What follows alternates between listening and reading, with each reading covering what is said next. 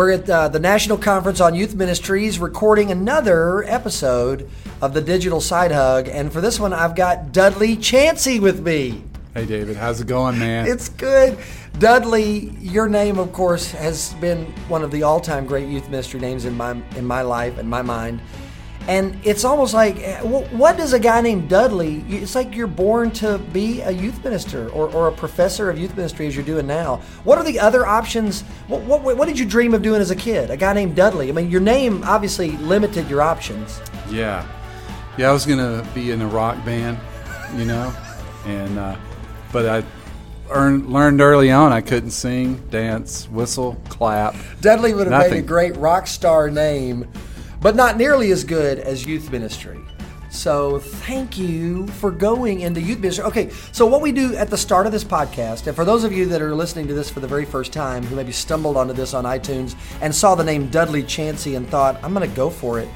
This is a podcast where I sit down. My name is David Rubio. I interview youth ministers, youth workers, youth leaders, people who are working with teenagers to try and bring them to faith in Jesus Christ, um, or or people whose experiences might really benefit youth workers like us. So that's what we do. Dudley um, is one of the, which is one of the youth ministers that I've known the longest in my career, and so I'm really excited to talk with you, Dudley.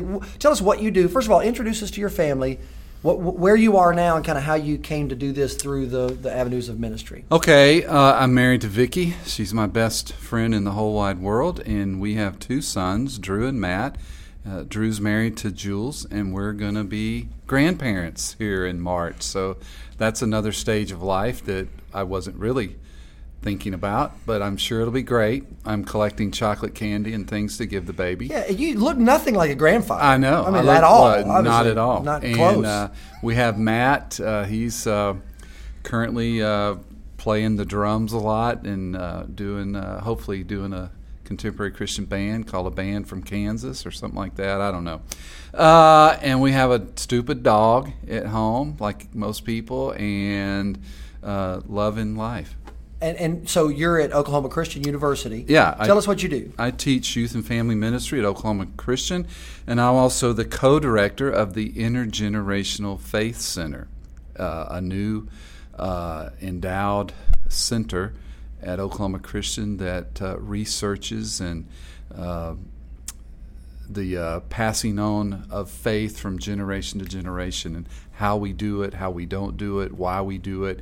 We're just uh, at the end of our first 40 family, uh, three generational survey of three generations. And so we're tabulating and uh, doing, uh, transcribing interviews. And I mean, it's, it's uh, some good stuff going to come out of that. That how new is that? I don't think I Brand knew about new. that. That's like this year. Brand new. It's about a year and a half old. Well, intergenerational is awesome, and, and, and that has been really one of the buzzwords in youth Yeah. ministry over the last five years or so because we're learning, and, and part of this is, you know, Chap Clark talked about in his, his book, Hurt, uh, you know, leaving kids to themselves doesn't work. Right. And, and so, and, and in faith, it, it costs dearly. Uh, so I'm excited to hear what comes out of that. Yeah. And maybe maybe we'll have time to talk about this some on our podcast, and, and maybe not. I've got lots of questions I want to ask you. Um, for listeners that don't know the churches of Christ, we're we're sort of a denomination that's kind of not a dom- denomination. We're we're We had that first. we're a collection of churches that are all autonomous, congregationally autonomous, but but we, we, we stick together and the National Conference on Youth Ministries is a is a kind of collection, a yearly gathering of a bunch of people from mainly churches of Christ that come together. And Dudley is is sort of like a board member emeritus. I mean, is that what you are? Sort of the That's good. The board rotates. Janitor. And somebody, yeah, he's like the janitor for the board. Um, but you're kind of that guy that's sort of an advisor to the board that has been here for a long time with us. Um, and you were in youth ministry years ago, right? 25 years. In Cookeville. I mean, is that? I know you were there at one point. Where Albany, else were Georgia, Cookeville, Tennessee, Knoxville. Okay. home of the Vols.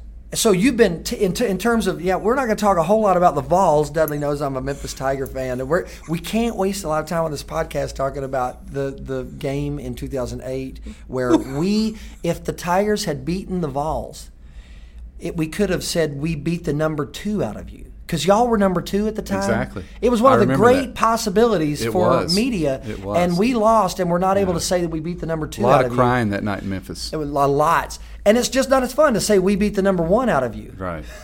I, I get that. Not I as get exciting. that at all. So, Dudley, um, how many years total in youth work for you? Uh, we started in 1974, and we still say so we're doing 40 youth work. years. This is your 40th year of working with teenagers in some capacity. Man, I'm so excited. I can't wait to do this. So, what I do with every guest is called a Blitzkrieg Get to Know Me. I'm going to start the chain reaction music, and we're going to go for it. Is that okay? We're going. All right, so here's my question for you. Uh, what was your favorite song in high school? The, the, the red faced Dudley Chancey driving down the road in his Camaro, what was he listening to? Uh, it was probably Creedence Clearwater Revival, as I recall. Uh, maybe Get Ready. Get ready. Yeah. Okay, I'm going to go download it. I can't wait. Your favorite, Make sure you get the original. the best NCYM presenter of all time. NCYM's been going now, what, 23 years or something? Yeah, yeah. The best presenter you ever heard.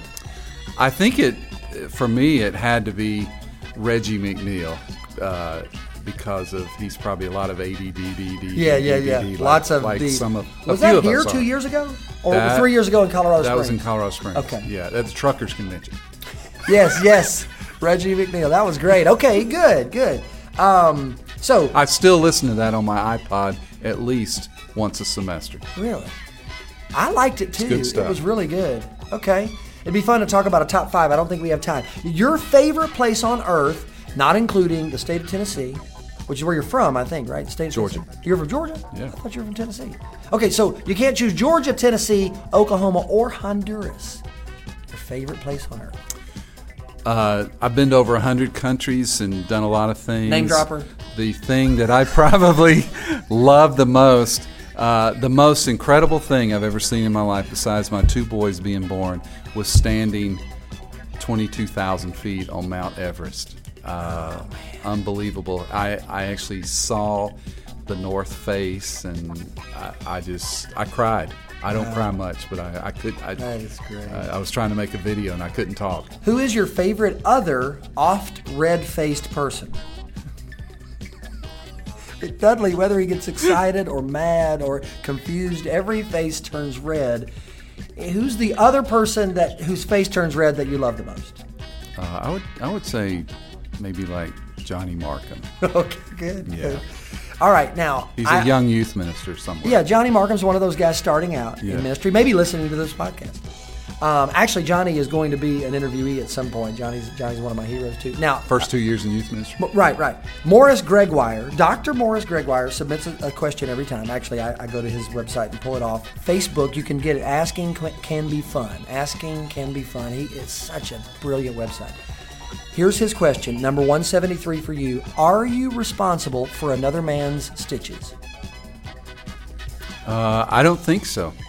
I, No. I have too many myself that I'm That is shocking. for. I would have assumed you'd been okay. Well, that's no. If you had said yes, I was going to ask you to explain, but no Yeah. need to move forward. All right, final question. There's a button in front of you. If you press the button, you move to Honduras tomorrow and you never leave Honduras. Okay? If you do not press the button, you may never again return to the nation of Honduras.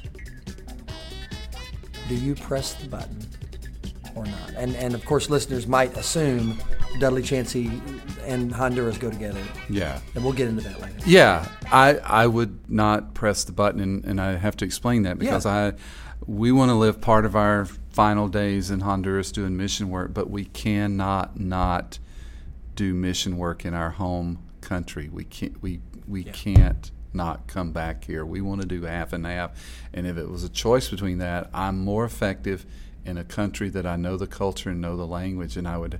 As much as I would love to go live in Honduras because it's stinking warm and not freezing our butt off in Oklahoma, I Or in Florida, where I- we're freezing yeah. our butt off this week. I would. I'd have to say, "Wow, love you, but God will take care of you." I love that answer. I, I especially love the, the missiology behind it that you're a more effective, you know, minister of the gospel in God's kingdom in a place where you know the culture and understand and know the language and, and then there. And we're going to talk about Honduras a little bit more later. Um, Dudley, you've been obviously working in youth ministry for a really long time. A lot of things have changed over the years. and and they're still changing. So you're a professor of youth ministry right now. What do you think youth ministers kind of get right in our country right now as a whole? Like something that we're really good at. And then what is something that you think youth ministers in this country still have a lot to learn about? I think, uh, and as I survey anecdotally elders and parents and different churches, uh, youth workers get relationships right. It is about relationships trump. I don't care what how good your programming is and that great retreat or whatever. When you ask students later on in college or in their adult years, what do you remember about youth group? It might have been a crazy retreat or something like that, but they remember people they remember their small group leader. They remember the person that poured into their life. And a lot of times, if you're not an insecure youth minister and you let other people in your ministry, it's other people that they remember, not you. And yeah. that's a great commentary on a good youth minister. And and so, would you say that right now in youth ministry in this country, we're doing relationships well? We, we understand that well, and we're getting that. I, I That's something that we we've gotten. That we get that. So so what's something that we're we still and maybe you touched on it with the letting go and bringing others in, but what, what's something that we still need to learn and we still need to grow in and do better at as yeah. youth ministers? Well, one of the things I see not only at NCYM, but in teaching new students and then just my buddies that I've known all through the years is for whatever reason, we're not secure we we're not secure in Jesus. We're not secure in we're, we're insecure people. For and I, I love to find people that know who they are, and and and they're not trying to be somebody else. And when that happens, I think you let more people be what they want to be. I, I think and, and maybe we'll talk about this some more, but my philosophy of ministry is D6E4, Deuteronomy 6, Ephesians 4. And I teach my students the greatest thing you can do is Ephesians 4 equip others to help others to help others mature in Christ. Deuteronomy 6, love, love God. And love God, love others is, is the a parental thing. I can't be the parent of these teenagers, but I can help equip parents to do their God given deal. So uh, but that takes a lot of security on my part that, that I don't have to be number one. I don't yeah. have to be the man. I don't have to be the Lone Ranger. Everything doesn't revolve around me. And so that, boy, it, I think that takes a lot of maturity, maybe some years yeah. for people to say, wow, I'm going to back off. And David, you got gifts that I don't get or, or don't have. I'm going to empower you to go use those for the kingdom.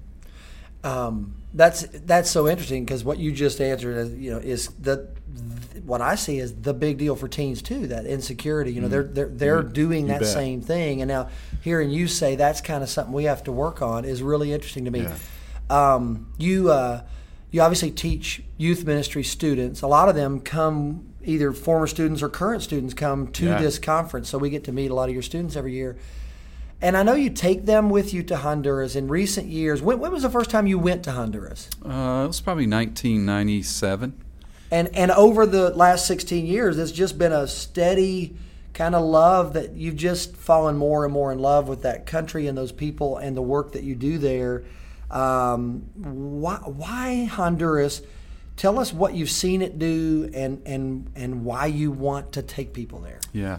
I think the bottom line at first, when you do that, David, and go to a place like that, you get caught up in, especially North Americans get caught up in, I can go down there and build something and look what I did. I built that that's just part of our North American culture. We have to build things, to, I think, to say we did that. Because they don't have what we have, and we want them to have something better than what they've got. I, I, think that's part of it. And I think that for me, that was a big deal. Let's how many houses can we build? Let's build a lot of houses and all that. I've been going down there 16, 17 years. My, my mantra now is I want to build people, not houses because I've watched us build houses and people get houses and leave the church and leave yeah. the Lord and we've we've uh, bribed people into the church with getting a house yeah. or getting food. It doesn't last. Mm-hmm. But the people that I've spent time with and relationships with, and the people we've studied the Bible with, and the people we go to church with, and the people that we are in their lives, those are the people that are in the church every time I go there. And so my deal about taking people now here's here's an interesting thing to me jesus said the poor will always be with you. I thought we could fix that.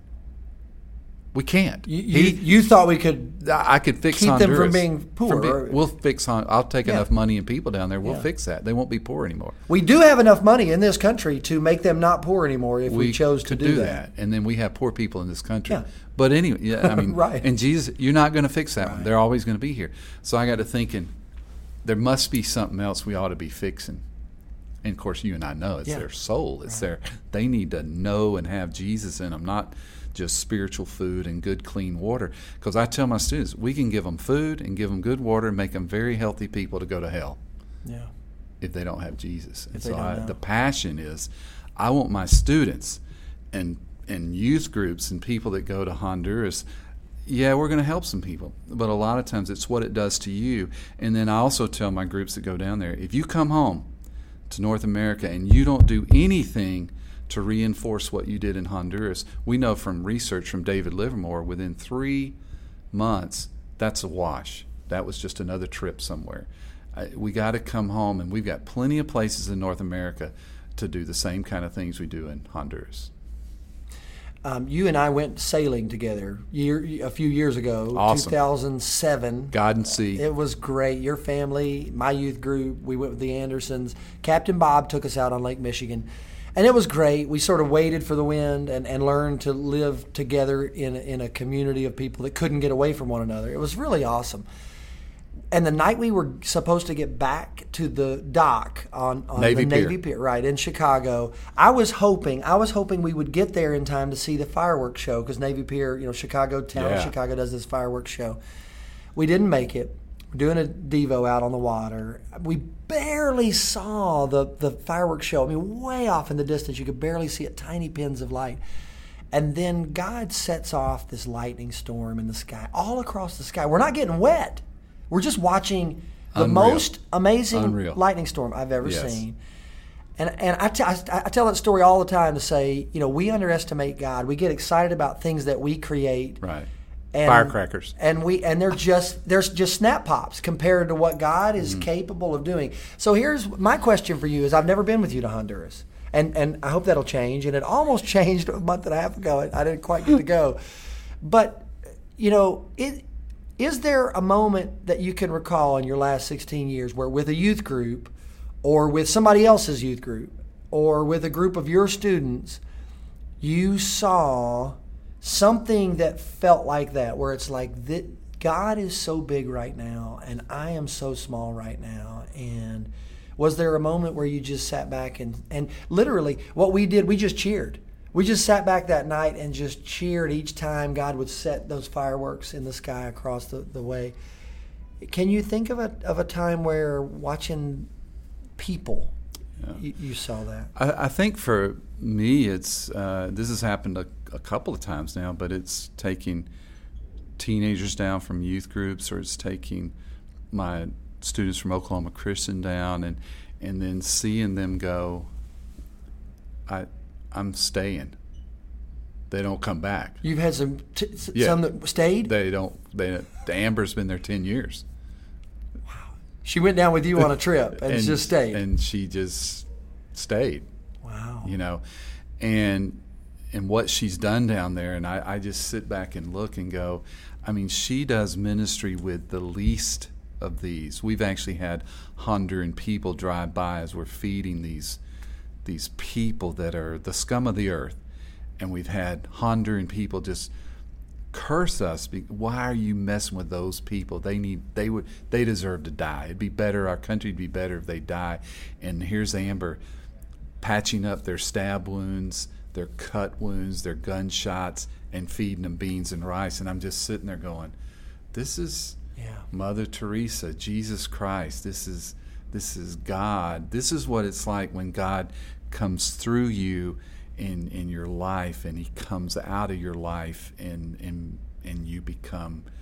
incarnate almost I'm, I'm not saying we're jesus christ but we're supposed to be like but him. I am crucified with Christ. Nevertheless, I live. Yet not I, but Christ, lives, in me. And Christ lives in her.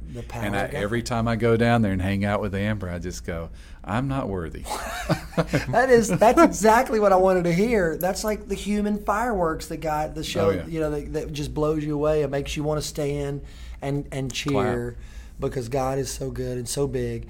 Um, so you know everybody. Everybody knows you. Of course, your name is recognizable. Your your your face is recognizable. Through the years, I know you, there's so many people that have poured into you. So many people that you have been connected with in youth ministry. Um, is there? You, you know, I'm doing this podcast. In fact, you were one of the first phone calls that I made to say, "When are you coming in town? Can I get with you?" Um, if you had to say three, maybe maybe more, maybe you can think of four or five, but but at least two or three people, guys or girls, that that you would say, go sit down with. You know, youth ministers have to hear their story or need to hear their perspective. Um, can learn from them. Who would you say, David? Go go find that person and sit down and do the digital side hug. Yeah. I mean, this is weird. I'm just going to say this first person would be my wife, Vicky. I would not That's awesome. be here. Win- there would be no Winterfest. There would be. yeah. There and we might haven't even not, talked about Winterfest. Yeah, there might not be. There'd probably be NCYM because there were a bunch of us in a hotel room that dreamed this up. But Yeah. uh, at another youth ministers conference, but I, I wouldn't be here if it. And and you could go interview her, and she would just go, "I'm, I I just love him, and I'm his wife." That she would have nothing profound Yeah. or whatever. But I'm just I I can't begin to tell you youth workers ministers that are listening to this if you're not taking care and honoring your spouse and your spouse isn't your best friend you, I- I'll tell you what Bob Goff said the other day go home I mean you you better go home I mean I look at Becky Becky's the reason the My wife. Rubio family works right. you, you know what I mean. I do. You know what I mean. Another Ah, person know that I would, you um, you know, my first year in 1974, Vicky and I, we were 19 years old. We took 43 teenagers by ourselves on a bus on a 700 mile trip. Now, what parents would let any idiots do that now? They should be put in jail by DHS. But I remember driving to Youth in Action in Jonesboro, Arkansas, and I met a guy named Mike Harris. Yes. And Mike was doing volunteer youth ministry at Six and Izard Church of Christ. And I met him and Becky. And then the next year, we go back to Youth in Action, and somebody got sick and they couldn't teach a class. And Mike said, Go get this guy out there in the audience and let him teach. I'd never you, done. you were the guy in the audience. Yeah, I'd never done anything. Nobody knew.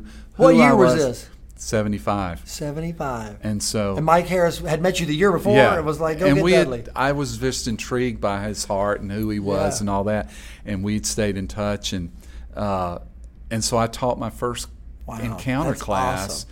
and the rest is history, as Yeah. they say. But I would say, Mike, we've stayed in touch. We've done mission trips together. We have.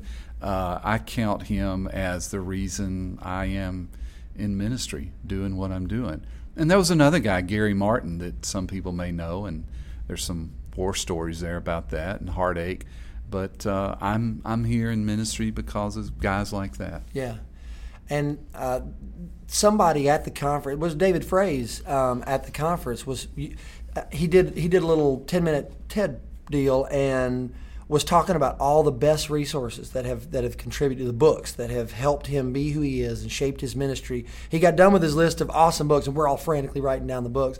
And then and then he stops and says, "Hey guys, better than any of those books." Are, are the people around you in this conference, the other people sitting at these tables listening to this, and who you can connect with today, who you may not know, you know. And I, that's exactly right. That's really great. Um, I love to hear those names, and, and maybe I can track them down.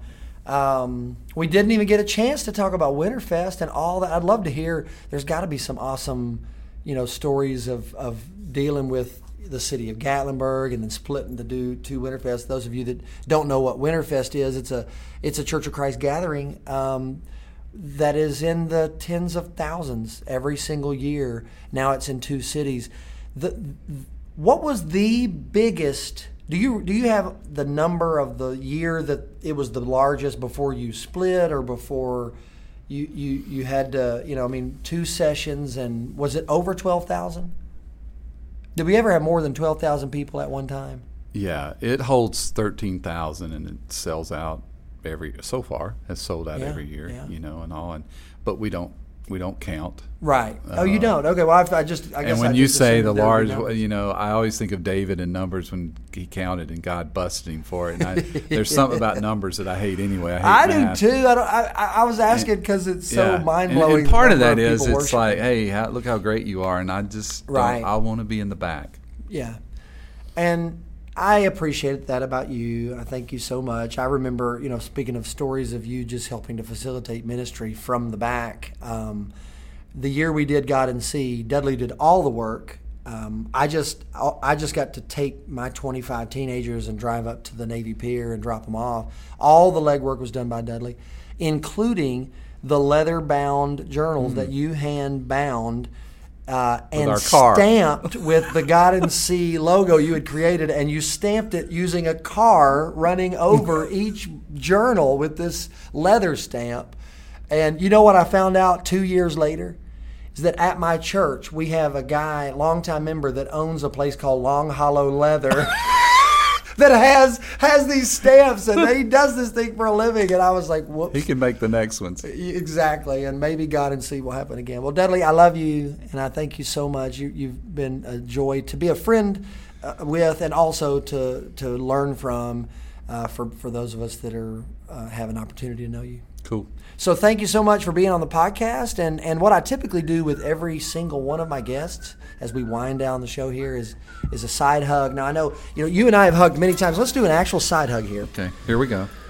That's a good one. Just our shoulders. But I know, but then I always go in like this, Yeah. and I do a real hug, and I get to tell you that I love you and thank you. And I, I think my, the highlight of this podcast was you talking about Vicky and talking about Becky and challenging every listener to go love your spouse, girl, go love your husband, guys, go love your wives, and we'll see you back next time on the Sounds digital good. side hug. All right.